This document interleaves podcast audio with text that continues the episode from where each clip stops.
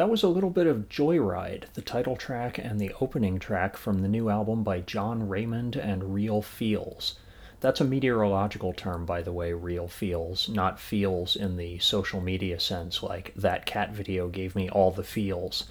The group is a trio. Raymond plays flugelhorn, Gilad Hekselman plays guitar, and Colin Stranahan plays drums. They've got two studio albums and a live album out, and John Raymond is my guest on this episode of the Burning Ambulance podcast. I'm Phil Freeman, and welcome to the Burning Ambulance podcast. This is our 10th episode, so if you've been listening since the beginning, I'm extremely grateful to you, and even if this is your first episode, I'm glad to have you. Uh, you can find us on iTunes, on Stitcher, and probably on any other podcast aggregator that you can think of. And if you want to support us on Patreon, you can do that at patreon.com slash burningambulance. John Raymond is originally from Minnesota, but he moved to New York a few years ago and started playing around and recording. Um, I've never heard his first album, but I heard his second and became a fan right away. It was called Foreign Territory. It's on the Fresh Sound New Talent label, and it featured Dan Tepfer on piano, Joe Martin on bass, and Billy Hart on drums. It was a real jazz jazz album. All the uh, all the songs were original compositions, but they were based on jazz standards like "I Hear a Rhapsody" or "How Deep Is the Ocean," and then Raymond would kind of reharmonize them or change them in some other way. It was very sort of melodic hard bop stuff, very much a young musician's calling card slash statement of purpose. And I feel like it got the job done in that regard. I liked it a lot, but he changed course right afterward and made what I think was a really smart creative choice. In 2016, he formed Real Feels, and it seems like this is where he's really blossomed as a musician and a leader. The band's first album had a bunch of interpretations of traditional songs like This Land Is Your Land, Scarborough Fair, Amazing Grace, and the gospel song I'll Fly Away but there were also versions of Thom Yorke's Atoms for Peace and the Beatles' song Blackbird. The whole point of the record, it seemed, was to present familiar melodies that would give people an easy entry point. They went out on the road and they also recorded a live album, which was really good. And now they've put out their second studio album, which is a departure from what they've done before, in that this time half the music is originals by Raymond and the other tunes are by people like Paul Simon, Bon Iver, and Peter Gabriel.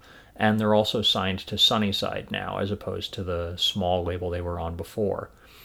So, in this interview, uh, I talked to John about Real Feels and how it's evolving, about playing flugelhorn rather than trumpet and what that gives and takes away in terms of the context of the band, um, about leaving New York to go back to the middle of the country because he's now teaching at Indiana University's Jacobs School of Music and uh, we talk about a lot of other things. So I think it's a really interesting conversation, and I hope you'll agree.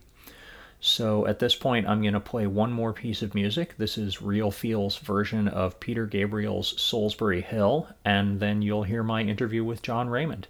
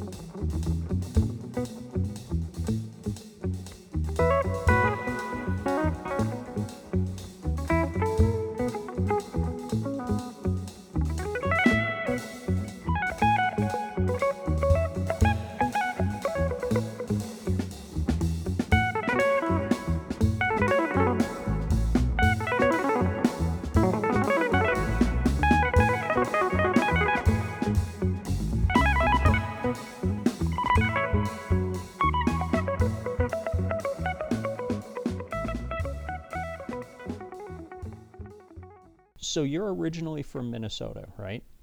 Yep. hmm Okay, so what brought you to New York? Kind of fill people in on your history. Um, well, I uh, I came to New York in 2009, which was uh, essentially right after I finished my undergraduate degree at the University of Wisconsin Eau Claire. Eau Claire is kind of a small town, like an hour and a half away from Minneapolis. Um, they have a really great jazz department and a great trumpet teacher, which is kind of the main reason I went there. A lot of people know Eau Claire because it's now home of Bon Iver, um, and so you know, it kind of gives you an idea of the sort of scene of musicians that are there and, and kind of working out of there, and a lot of really cool stuff happening. Uh-huh. Um, and yeah, I basically moved to New York in 2009 um, to go to grad school, um, but but really the the goal was just to be in New York and kind of be immersed in the scene there. Um, that was kind of the whole reason I wanted to make the move. So. Mm-hmm. Mm-hmm.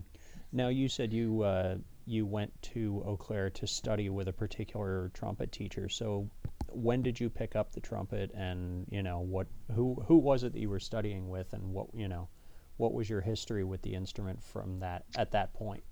Yeah. Um, well, I started when I was 10.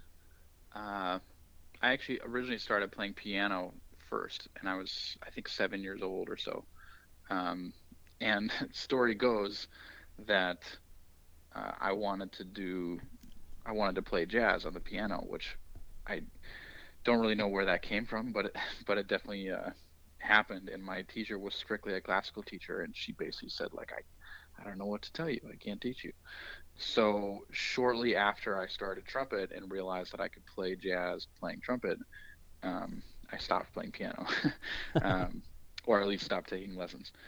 And um, I had a bunch of really great trumpet teachers all throughout middle school and high school that, um, you know, a lot of them were affiliated with like the St. Paul Chamber Orchestra or at one time in the Minnesota Orchestra or or things like that, and just lots of great classical trumpet teachers. Um, I've really never had a jazz trumpet teacher, um, and funny enough, I never really got um, too into the scene here when I was growing up here. It was really that that that all happened kind of after I left.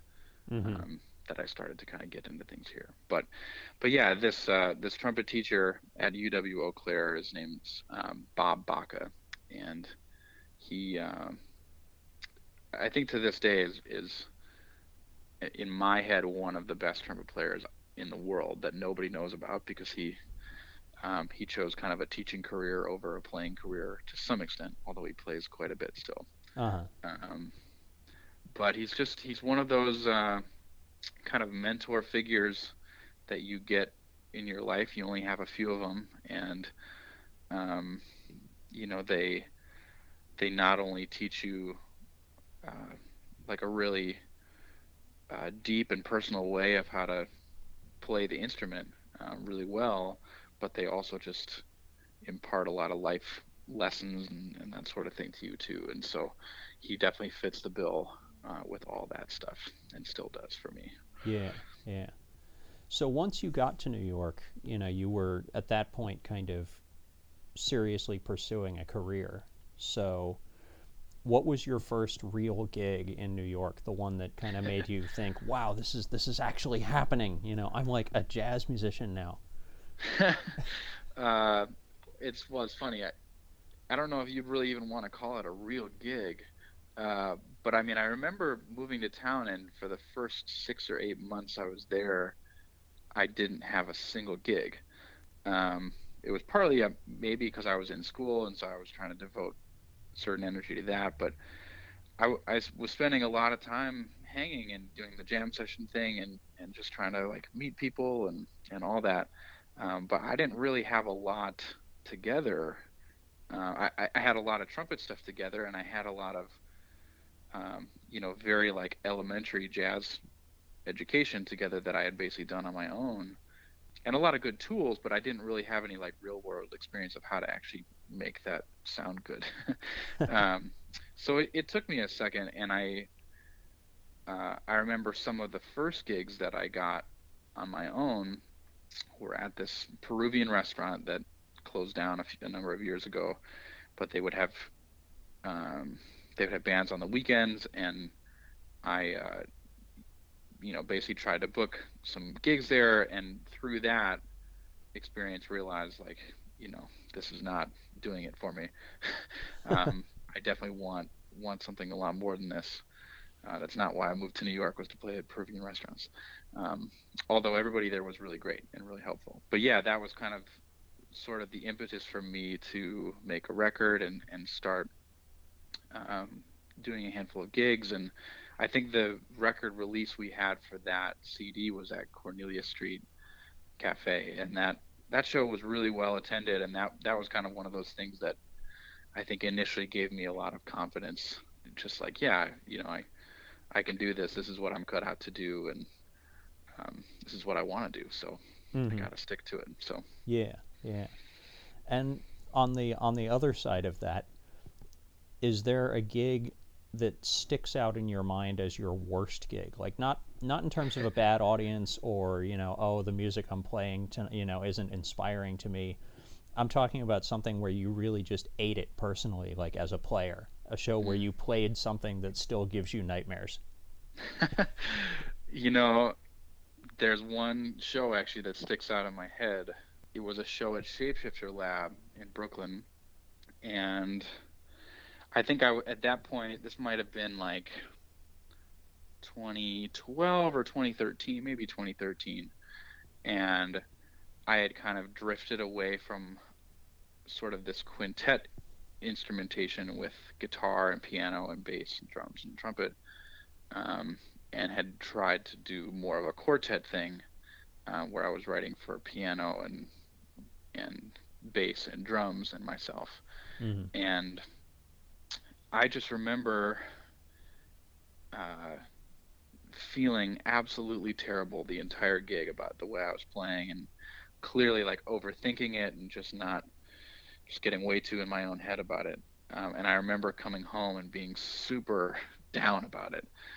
And my wife had to like talk me off the ledge and be like, "It's okay, you're cool. You know, just stop thinking about it so much. uh, stop, stop uh, getting in your own own head about it.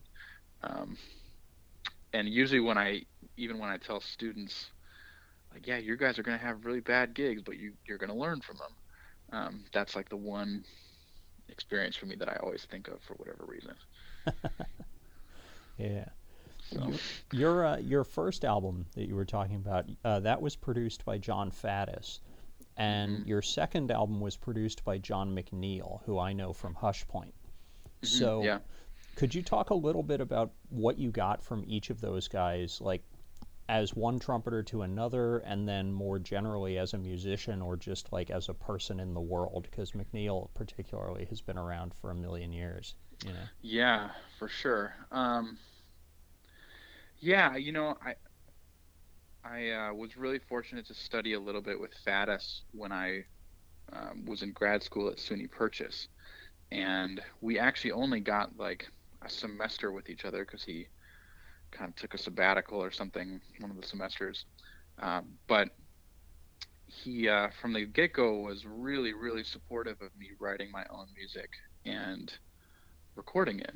Um, and there was one experience actually where I was I was submitting some CD to some competition or some I don't know something, and I brought some some tunes into one of my lessons, and he kind of said, uh, "Well, how are you going to record this?" And I said, "Well, I don't I don't know. Probably just put like a Zoom recorder in a practice room, you know, like like a broke college student would do." And um, he said, "Well, no, we we should do this in a studio." And I kind of said, "Okay." And uh, you know, more or less, he um, he ended up paying for some studio time out of his own pocket for me to do this record or to do this little competition CD, mm-hmm. um, which really meant the world to me because that was like, you know, the, my first six months in the city, um, and here I have this, you know, like world class musician who's willing to kind of like go out of his own pocket and clearly show some some amount of belief in me to do this. Um, and that was huge. Um, and I think the other thing that I really got out of my time with him was just what a high standard he expected of me and what he expected of everyone um, in terms of I don't know, just even like accuracy, um, precision on the instrument, and just always making the best musical choices. Mm-hmm. Um, and that really, really stood out with him. With McNeil, gosh, there's so much to talk about with him. he, uh, I mean, I think he's also one of those like master teachers and and improvisers that sort of gets caught under the radar sometimes. Um, but his what what he does is so inventive and so rooted in the tradition of the music that uh, I think that's why I was drawn to it initially. Maybe I couldn't voice it that way, but um, that's why I was so drawn to him. And, and we, we got together a whole bunch before that record and had even just uh, before I, even that, that, album was on the radar at all, mm-hmm. and talked talked shop about a lot of things um, improvisationally and especially when we were working on the record and all the tunes for it he he really picked apart some of the tunes and did a lot with it which really opened my eyes to you know how to be a great composer and arranger um, to make to do things that are uh, on the one hand feel really good and, and have kind of a vibe to them, a very strong vibe, um, and then at the same time do things that are unpredictable and that catch people off guard. And I think he's a master at that. Um, mm-hmm. So mm-hmm. just walking through that whole experience with him was pretty pretty sweet. Yeah, yeah. At the time of your debut album, I've read this in other interviews with you. You were sort of explicitly identifying as a Christian artist. Mm. And I'm assuming that your faith hasn't faded in subsequent years, but you're not really emphasizing that side of your music as much now. So, can you talk about that a little bit? I mean, I mean, maybe I'm totally yeah. off base here, but you know, no, seemed... no, no, you're not off base at all. Um, I I certainly am still a Christian. Um, I didn't really. Uh, I guess I grew up in church, but I never really, uh, you know, had a, a, real connection with my faith or, or what I really believed um, until maybe later in high school mm-hmm. uh, or early college. And I think I think that first that first record, I, I look back on it and I see. Um, I don't know, like I think it's very typical that when when you're young, you you want to make explicit everything that of who you are and what you're about and what you do, and for good reason. You know, you you want to make this statement of this is who I am um, in the fullest sense, right? Mm-hmm. And um, I think that's why that particular record came out the way it did, and why things are maybe a little more overt. Um, but I think as I've kind of grown and matured, I guess I've just appreciated um, more of taking an approach. I guess maybe similar to somebody like C.S. Lewis. I don't know if you're familiar mm-hmm. sure. with his writing very much, but you know, like I look to him as an example of someone who had a faith that was incredibly strong and rich and permeated everything he did, and yet he wrote, you know, something like the Chronicles of Narnia or a handful of other books like that that um, weren't you know had had kind of like Christian undertones and themes mm-hmm. um, or biblical themes, but but were really overtly there. Um, and then in other things he wrote and other things he did, it was very much you know it was like theological. Um, and I look at someone like him and, and I I feel like I really identify with that and, and I think I think just spending time in New York made me realize that, um, especially in the world today, talking about faith and religion. I mean, it's obviously like a sort of a controversial thing, Mhm. um, but it's also a very nuanced thing, and it's really hard to express something so huge in a record or or in one Facebook post or you know or whatever it may be. Mhm. And so I think I'm I've learned over the years that I think I want to embrace more of a a long trajectory of this and more of a nuanced, um, subtle way of trying to communicate that and express that. Um, Right. Right. If that makes sense. Yeah, yeah, absolutely. So on the second record, Foreign Territory, which is where I came in listening Yeah. to your stuff, that's basically your jazz jazz album. Like you had Billy Hart on drums, you're reworking and reharmonizing jazz standards. It's very tradition minded, sort of nerdy stuff. So, so how was that Hmm. No record? offense taken, I promise. Yeah, I mean, I, you know, as a critic, I talk about trying to get find jazz that appeals to you know normal people is the term that I use, which a lot Yeah. of musicians hate, but I'm sure you totally understand it. You know, I do, yeah. yeah. So, so how was that record received within the New York scene, though? Do you think? Since you were making this explicit, I'm a jazz guy. Here's the, you know, here's what I do kind of move. That's a good question. I honestly don't know. Uh, to to be really frank, um, I think for me there was so much about that process of of that record that was really just me finding something in my voice as a player and as a writer that I don't even think was maybe the end goal, you know, or, or maybe there isn't a, even an end goal, um, but but it was a needed step in the process and I think working with John was a huge part of that, and playing with those guys was a huge part of that. And I was really glad to have received some like nice words from people, including yourself, about it. Um, but when I look back on it, I guess so much of it was it was this needed step for me in my evolution as an artist that that was the sole reason I did it, you know Mm-hmm. um, and and I guess to have an experience of getting to work with somebody like Billy, um, which I think up to that point I really hadn't had the opportunity to play with someone on that level, and kind of, um, you know, we did we did some gigs after that, and went on the road a tiny little bit after that with that band, and just that time with him is some of the most cherished time that I I've had I, that I can think of. Mm-hmm. Um, Mm-hmm. so I don't know, to be totally honest with you. Uh, I guess it really wasn't my intent to say, "Hey, I'm a jazz musician." um, it was just that I, I wanted to write some music that um, I, I think I realized in that record too, if I remember right, that you know I just I felt most comfortable playing over standard forms and standard changes, and so that's where the whole idea kind of came in of having something that's related to that, but is trying to push that in a different direction. Yeah. Um, Yeah. So I don't know.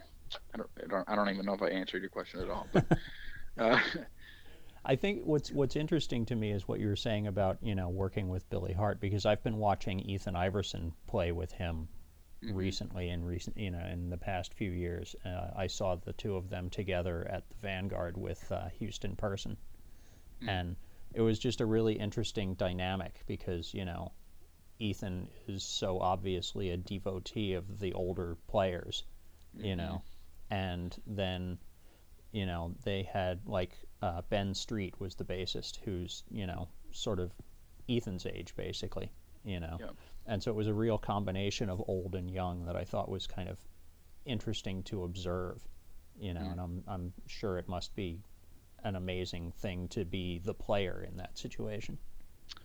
Yeah, it really is. I mean, I I can share Ethan's giddiness or you know love for that sort of situation because you feel like every note you play, you're just learning an incredible amount, um, and there's nothing that replaces that. You know, it's it's a pretty special a pretty special thing. So when you uh, when you put together Real Feels, which is sort of the second, it's which sort of feels like a whole second stage career because now it's you know 2 Mm-hmm. two studio albums and a live album. You know, it's it's like a working band. So was that always the thought that it was going to be a working band? To some extent, yeah. I mean, I guess looking back on it, I maybe I didn't expect that I would take it as far as I did in some respects, but um, or as far as I have. But at the same time, that's that's kind of how I do everything. I either kind of go in all in or I don't go in. And I think with this group, it's continued to feel really special. Just the connection that we have and just the music that we're playing and, and the outlet I think for me that I'm feeling with it to, you know, synthesize a lot of different interests and and I don't know, musical influences, if you will. Mm-hmm. Um, that I don't really want to stop that, and and it's been pretty pretty cool also to have the same feelings reciprocated from both Gilad and Colin. Um, and that's really that's helped me know that like this is this is something that we all want to do and we love playing music together and so there's a certain um, yeah a certain special thing there that I I guess the more we do it the more the more I want to keep going with it Mm-hmm. um, and keep keep the band working and, and play as much as we can Yeah. record as much as we can It's an unusual lineup. I mean, it's flugelhorn, guitar, and drums. So why no bassist? Was that an, a decision going in, or did you have a bassist in mind and it n- never came together? I mean, what? Uh, You know, originally how it started was, um, well, I guess there were there were a couple main influences for me um, with the whole flugelhorn guitar combination, and one of them was the records Art Farmer and Jim Hall did together. Um, those I kind of discovered early on in my time in New York, and there was something about that sound and Art's playing and Jim's playing that was they're so sensitive to each other, just like weave melodies weaving in and out of each other mm-hmm. that uh, I really loved. And then Ron Miles's band with Brian Blade and Bill Frisell, um, I really got into that music as too, uh, and thought that instrumentation was really interesting. And I had some gigs and at some point that were trio gigs um, that they were they had to be strictly trio gigs. And I, I thought to myself like well I should just try this. And Gilad was an obvious choice for me because we'd played together so much. And so you know I kind of asked him to do it and and realized shortly after we started doing something in that format that he was the perfect person for this kind of band because he has the facility on the instrument that not many people do Mm-hmm. um, to be able to kind of craft all these different lines happening at once and and not just like you know me and him but he can craft two or three lines at the same time just on his own you know Mm-hmm. Mm-hmm. and so you get this incredible sense of um, polyphony happening i guess but you also get all these possibilities in terms of what could happen with the music because he's just so gifted in that way to be able to do that yeah, um, yeah. so yeah it, it never really came about because i couldn't find a basis or anything it was actually a, a pretty intentional decision Mm-hmm. and the more we've done it the more possibilities like i said i, I feel like i've seen with it so Mm-hmm. And the choice to play only flugelhorn and not trumpet also. Um, what does that give you creatively, and what kind of you know limitations does it place on you in terms of you know harmony or whatever or anything else? Yeah, well, I think for me that decision to do that was primarily because I I felt like uh, whenever I would play flugel, and specifically whenever I would play ballads, I felt like that's when my voice really I, I really felt myself.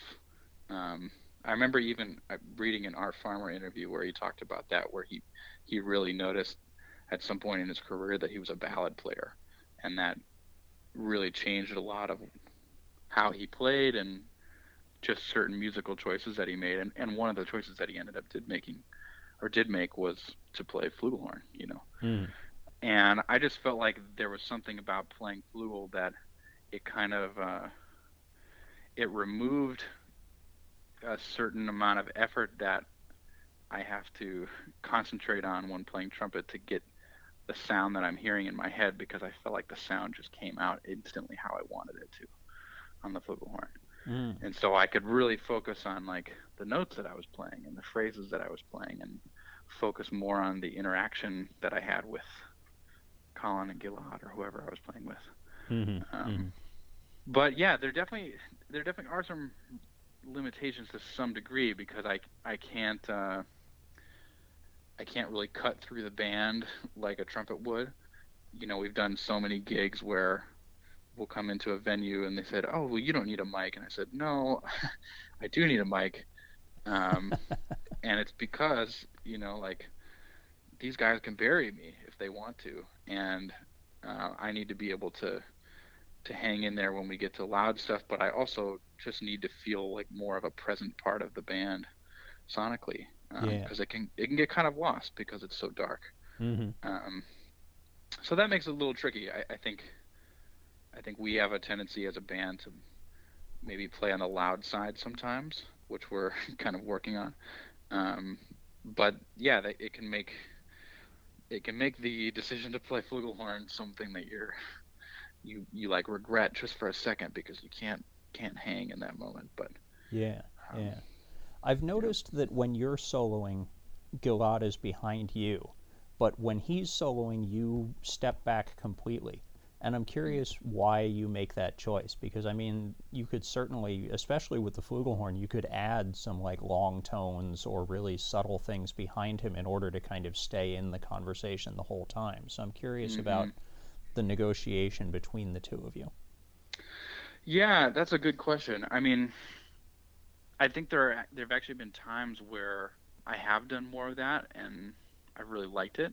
Um, and even on this newer record, and um, you know, a lot of this new music that we're playing, it, it does lend itself to a, a, little bit more of that. But part of the decision, at least for me, has uh, up to this point been really just like endurance chops related um, just because I simply can't play the entire time uh-huh. like like he can, um, just because of the physical demands of the instrument. But that's that's been the main reason, um, which again it's maybe a restriction, you know, uh, mm-hmm. uh, but it's but it's a restriction just playing trumpet in general. So yeah, yeah, something I can't really avoid, I guess. and uh, as far as Colin is concerned, like he's on the new record, he's playing a lot of non-traditional, not jazz rhythms on this thing. Like there's some stuff in there that's almost breakbeats, basically. You know, mm-hmm. and, and I've noticed a few drummers doing that lately, like Mark Guiliana and Vinny Sperrazza and, you know, a couple guys like that. And so I'm curious, you know, what you think about his approach to rhythm and how it, uh, you know, impacts the overall group sound. Yeah, I mean, I think part of it is probably the material that we're playing is lending itself to being more in that direction, which is a conscious decision for me and something that I, I, I think it's a direction that the band is going in in general. But uh, yeah, I mean, it's something that Colin and I have actually talked a lot about over the course of the last two years in terms of his role in the band and, and just kind of what's happening in the music and that sort of thing. And, you know, he has this really special ability to I, I always tell people he he to me is kind of the glue in the band that holds Gilad and I together. He has this really natural feeling and sense of time, whether that's playing swing or whether it's not. It's very human, for lack of a better word. And so, you know, he has that, but he also has like a lot of uh, I guess for lack, again lack of a better word, but I guess he has a lot of chops mm-hmm. um, that you hear in certain contexts and you might not hear in other contexts because he he simply is he, he's such a great supporter that he he doesn't demand attention a lot, which is one of the reasons why I love playing with him is because I feel like there's this sense of um, yeah sense of support and not trying not a not a sense of like I'm trying to take over the band. yeah. Um, yeah. So I feel like even even the things that he does that are along those lines that you mentioned, they really happen in such musical contexts where he's just making, I think, really, really great choices um, that's that support what's going on, um, and that's to me what makes it sound so great. Mm-hmm. Mm-hmm. Now, the first the first Real Feels studio album was it kind of conceptually what it had been in your head when the whole thing came together in terms of working with traditional songs and you know stuff like that like was it all conceptually unified basically from day one or did it come together hmm. more slowly no it was very slow actually um, in fact i mean when we recorded you know a lot of the music really hadn't been fully realized i think at that point I think it was more so that I just, again, I was like a you you kind of follow your nose, like I felt like I was doing with foreign territory. You know, I, I got into this thing where I was like, man, this band is feeling great. We just need to record this. Um, and I think it was only until we had really toured a lot when that record came out that we started to develop like a, a really deep connection on that material but yeah, it was it was a very slow process with that. I, I mean, I remember recording all that music and just kind of thinking like, okay, well, I don't know really what's here, but um, I think it feels good, so uh, let's let's just go with that. And and that was sort of um, the driving force behind it. Yeah, yeah. Yeah, as you as you said, you went on the road. I mean, you guys did a pretty lengthy tour by jazz standards. So, mm-hmm. and by the time this airs, you're going to be out on the road again. So, yeah. how mm-hmm. much time do you hope to spend on the road with the, with those guys this year uh, in 2018? Well, let's see here. Um, I, I guess we will be on the road kind of, sort of sporadically throughout the first half of the year. Um, we've got, I think, five dates together in January, um, seven or eight dates in February. Uh, we've got five days or so in April, and then eight days in May, and then we're going to Japan actually in June for 10 days. Nice. So that makes, let's see, you're probably talking 35 or 40 gigs by summer, mm-hmm. um, which is a lot. Um, but yeah, like I said, there, there's something so special with this band that um, while the while the logistical work of it is a lot for me because I'm doing all the booking and logistics and tour managing and everything, being able to kind of share this music and kind of have experiences with other people um, a part of it is I think is what made it has made it so special so far. Mm-hmm. So mm-hmm. I suspect we'll do some more stuff in the fall as well, um, but that's not really materialized at this point. So yeah, yeah. The uh, the first two records both came out on Shifting Paradigm, which is a Minneapolis label that describes itself, I think, as a collective. So, what does that mean in real terms? Like, what was the business model, and what made them a good home for you? Um, I guess the the business model for Shifting Paradigm is um, I guess it's expanding a, a, little bit at this point because um, other artists just outside of the Twin Cities are now part of the label and will be a part of the label. Um, but I, it started originally as um, sort of a collective of maybe like a half dozen musicians in the Twin Cities who are all, you know, in my opinion, the most cutting edge musicians, if you will, if you want to use that word.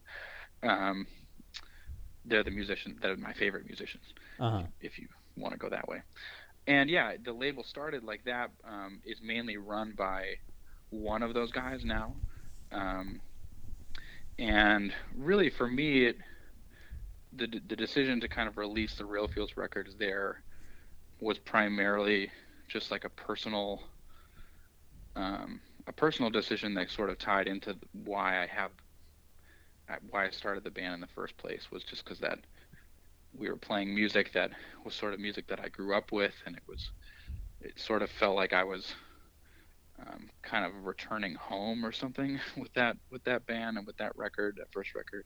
Mm-hmm. Um, it just it felt so uh, natural, I guess, and so it it just seemed like a good fit for me to put it out on Shifting Paradigm and have it work like that. And and it's a very artist friendly label, you know, small independent label that gives um, you know most of the royalties and that sort of thing to the artist and all the artistic control to the artist and so I was really interested in that too.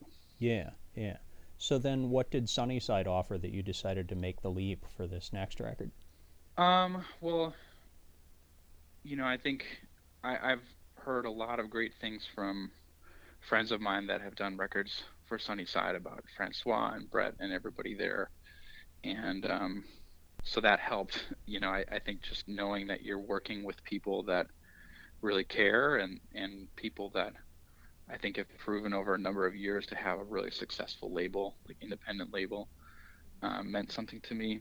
Mm-hmm. I think you know one of one of the goals for me in the next few years is uh, I haven't really toured in Europe yet as a band leader, and so you know I know that uh, Francois being French and and kind of the European connections um, that the label has. Um, I'm hoping to kind of get this band over to Europe sometime soon. Right. Um, and thought that would help. And yeah, just I, I think generally the the exposure with being on a, a label that has a little more clout um, always helps, you know. Mm-hmm. Mm-hmm. Um, so that was probably another factor too. Yeah, yeah. So are you planning on a second live record? Because I mean, I so many artists call something, you know, whatever it is, volume one, and then nine times out of ten, there's never a volume two. So I feel like it's got to be a commitment that you've you've got to be held to. So when can we expect volume two? Yeah, I Like mean, maybe I, after Japan? yeah, well, my my hope is that you know through all this touring um, in early 2018 that I I've got to work it all out here, but I want to get as many recordings of shows we do as possible, um, and then see if I can put something together. Uh-huh. Um, that's definitely the goal. Uh, I think for me also, you know, w- I realized even more with this record. While while I'm really happy with how it came out, um, this band is such a live band. Um, it's it's something that's a totally different animal when you when you experience it and, and are there together uh, in person and you know there's something so special about live records like that you you get this sense that you're in the room and that sort of intimacy is something that I think I really crave and thrive on with this band. So it makes total sense to me. It's just a matter of logistically figuring out how to make it work. Yeah, yeah. Now the uh, the first record was almost entirely outside pieces, and this time you've struck a much more even balance. Five of the ten pieces are yours, and then four of them are rock songs, and there's one traditional piece. So do you think that that may be the path forward, like a more even balance of material? I think to some extent, yeah.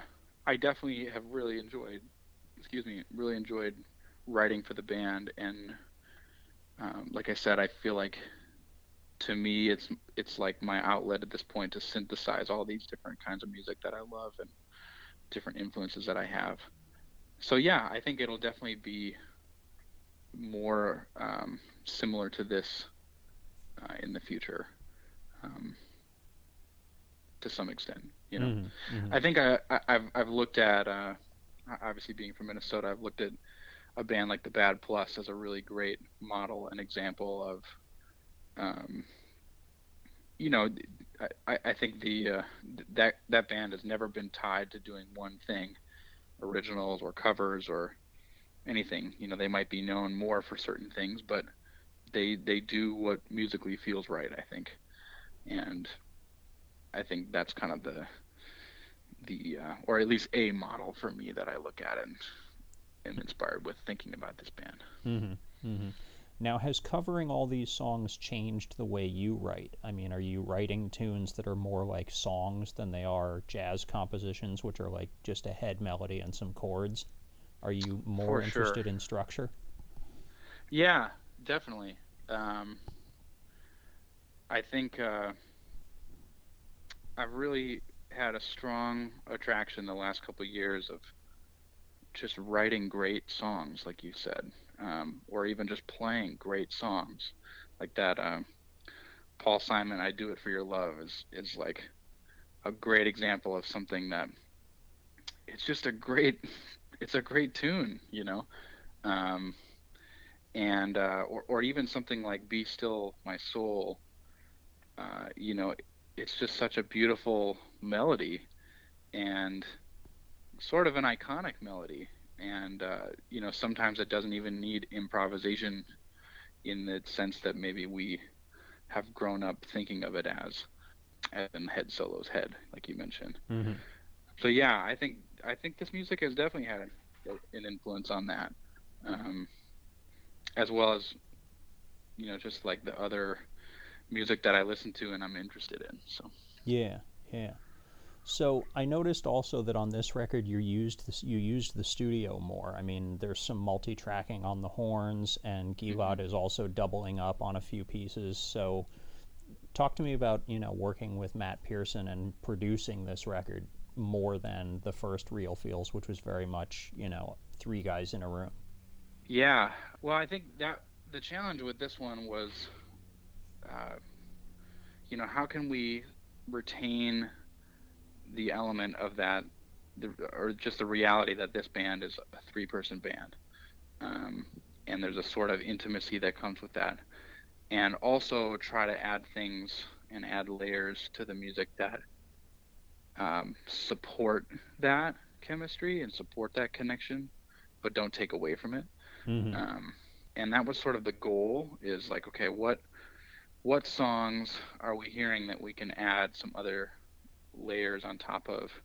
Um, some of it is happening live because both Gilad and I, uh, but specifically him, um, were using loop pedals, and so you know, like he'll he'll loop a, a bass line or loop a set of chords and then be able to solo on top of it or I'll be able to kind of loop certain kind of ambient effects or even certain like notes and that sort of things and, and I'm actually using like a pedal rig myself now when I'm when we play live that I'm able to add notes and add delay and I'm able to loop things and that that sort of thing Mm-hmm. um, so I think it's you know the goal has been to just try to like broaden the I guess the base of texture that we're able to add to the band, but try to do that in a really thoughtful way and not not where it just kind of gets out of hand or anything.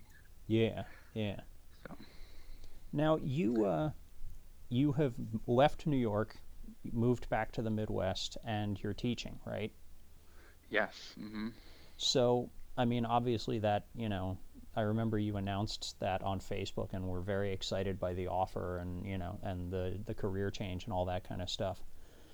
But was there any part of you that, you know, as a jazz musician leaving New York, was there any part of you that was thinking, "Oh man, I guess I had my run, but this is it."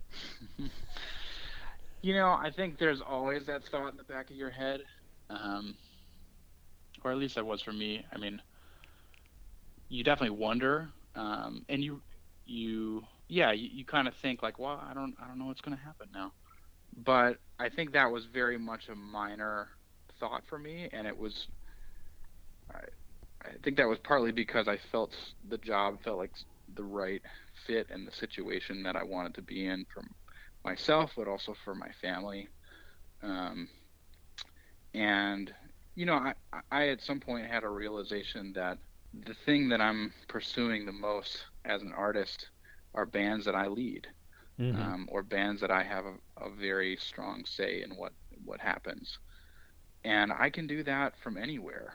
Um, I can book tour dates living in Indiana, and still, um, you know, get all over the country with Gilad and Colin, and and you know, do that with any other band that I want to as well. it's really just a matter of initiative, you know. Uh-huh. And so I think once I realized that, I any fears that I thought of of like, oh, well, gonna gonna hang it up, you know. I mean, any any thoughts like that were kind of out the window because it was like, okay, you know, this is just uh, this is the the best step for I think me and my career and and my family and and it also just sets me up to have more mental and emotional space, frankly, to like devote towards the things that I want to that I want to have in my life, you know. Yeah, yeah. Um, which New York is very difficult like that, as I'm sure you know. Like it's just like it's hard to create that space. Um, mm-hmm. So to just to be able to have that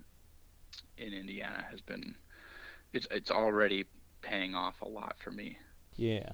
But I mean, obviously, the geographical distance has an impact on the band in the sense like you know you can't really do much in the way of rehearsal you know mm-hmm. beyond like a few days before a tour or something like that i would imagine you know mm-hmm. so so what is what are the logistical issues in in that sense yeah exactly what you said uh, the lack of rehearsal um, which frankly we've we've never been a, a band that's rehearsed a lot anyways mm. um, we've always kind of figured it out on the gig um, which has been challenging but also really fun. It doesn't really feel like a sheet music on the stage kind of a band anyway. No. So. Yeah, no. It's definitely I feel like this band is much more of like an experience based thing where we have to we have to go through it and you know play together to realize what needs to happen musically to make it better. Yeah. Um, I mean, one one of my goals with the band actually uh, in the nearest future is I want us to be able to play all this music without any anything written. I think we're at that point. It's just a matter of committing to it and kind of making that step. But yeah, that's like how real bands do it. You know, you don't see Radiohead up there with sheet music, or you know whatever. Uh-huh. Um, or again, the Bad Plus is a great example of, of a band that can play like hard material, but they've committed it to memory and and that's I mean, frankly, it's actually a thing of like Minnesota bands in general. Um, I don't know. I'm not sure if you're familiar with Happy Apple. Um, I know like the Happy name, Apple yeah. and a bunch of different bands that Dave King has, um, and then a handful of other bands here all function without music, and you just you learn it, and that's just how it goes, you know. Uh-huh. Yeah, there's a certain like visual presentation that it has, but it also I think commits that music more to your memory and psyche than than it would just reading it. You know. Yeah, yeah. And I guess my last question is what are you able to carry over from being a professional touring musician to teaching high school students? Like, do you have kids that you know want to make music their life and can you mentor them at all? Or, you know, do they even care? Are you just mister mm. Raymond, the music teacher? Well, I mean, I'm I'm actually not teaching high school anymore. Um, I'm teaching at Indiana University, so I'm, oh, I'm okay. only working with undergrads and grad students. Okay. Um, which is uh, has been great. Um, and I found even in just my first semester that I, I can tell that these students are really itching to have conversations about this sort of thing, and this sort of thing being just like working as a as a musician, you know, and making a living as a musician.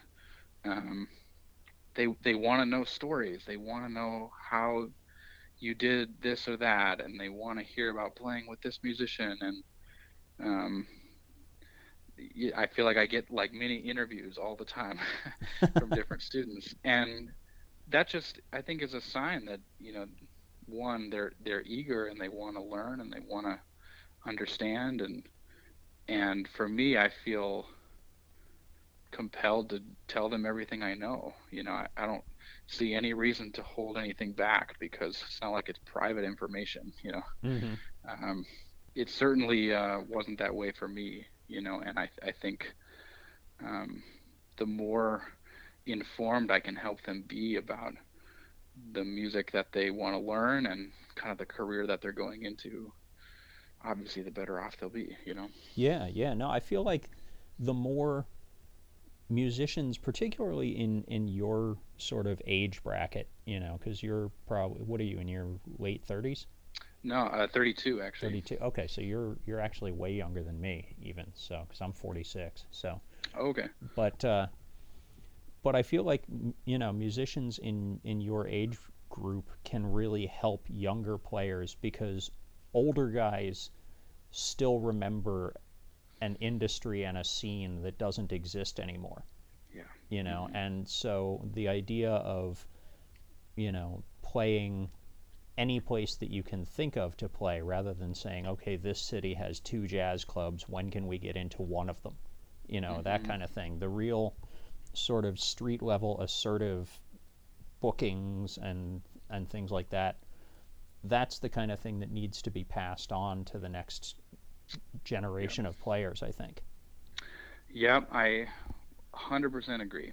And I've even told a lot of peers of mine back in New York when I've talked to them, or uh, I was back in town about a month ago for a few days, and you know, I I've been telling people that like, you know, there are going to be opportunities for us being people in kind of my generation or, or around there. There are going to be opportunities, and and there already are starting to be opportunities for us to have these sort of positions to be able to do that because there is such a need for what you're saying. And um, like I said, I, I think I sort of suspected it would be that way before I even got the job ab- about a situation like this at, at Indiana. But I it's been totally confirmed, you know. Um, it's it's it's pretty necessary, and, and we have a, a unique way or a unique opportunity, I think, to be able to kind of pass that on um, to students who are kind of entering that same scene that we have trying to or like tried to cut our teeth in, you know. mm-hmm. Mm-hmm. So yeah, I totally agree.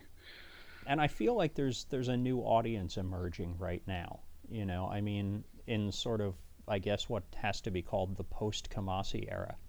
Hmm. You know, there's definitely like younger people at shows.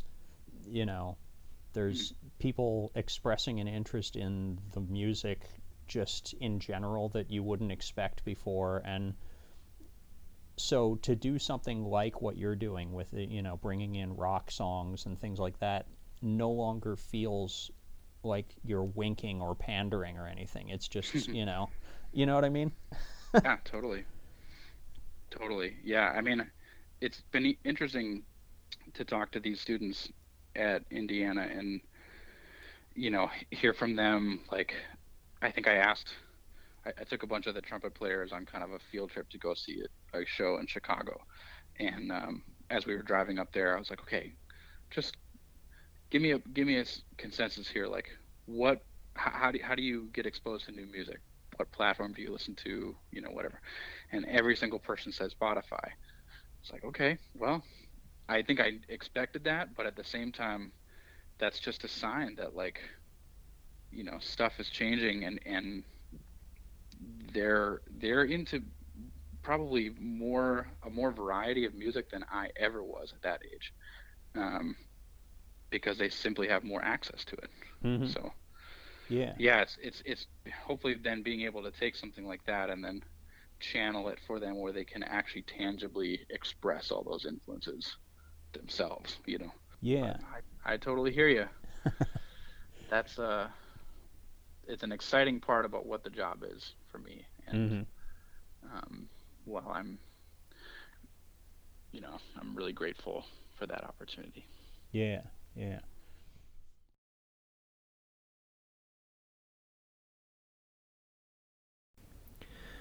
Okay, that was my interview with John Raymond, and that's the end of this episode of the Burning Ambulance podcast. I hope you enjoyed it, and I hope you'll come back for the next one.